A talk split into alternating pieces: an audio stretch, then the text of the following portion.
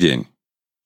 V nedeľu jedenásteho septembra sviatočné slovo Božie nachádzame napísané v Evanjeliu podľa Lukáša v desiatej kapitole vo veršoch dvadsiatom piatom až tridsiatom siedmom.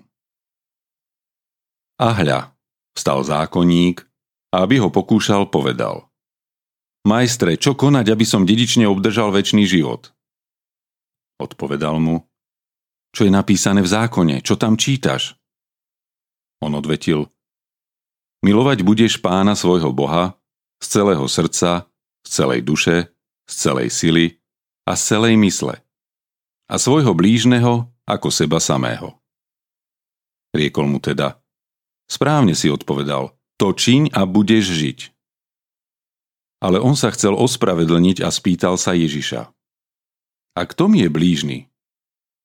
Ježiš znovu riekol: Išiel jeden človek z Jeruzalema dolu do Jericha a padol lotrom do rúk. Tí ho ozbíjali, doráňali, zanechali polomrtvého a odišli. Náhodou išiel touto cestou kňaz, a keď ho videl, obišiel ho. Podobne i Levíta, keď prišiel na to miesto a videl ho, obišiel ho.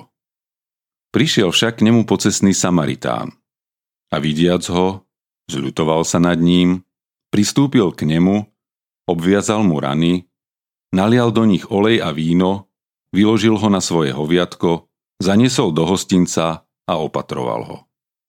Potom, na druhý deň, vybral dva denáre, dal hostinskému a povedal: Opatruj ho, a ak by si viac vynaložil na neho, zaplatím ti, až sa vrátim.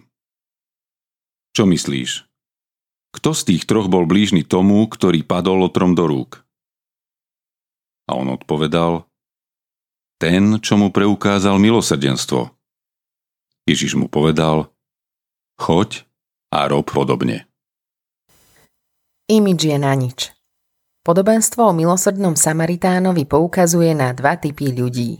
Na jednej strane kňaza a levítu, na druhej pocestného Samaritána.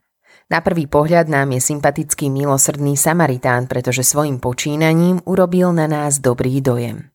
Jeho konanie až v príkrom rozpore s konaním tých dvoch, ktorí si svoj imidž pokazili svojou nečinnosťou, nevšímavosťou či neochotou pomôcť.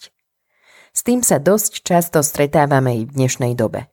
Človek prechádza okolo človeka a mnohé skutočnosti prehliada, či nieraz nechce vidieť.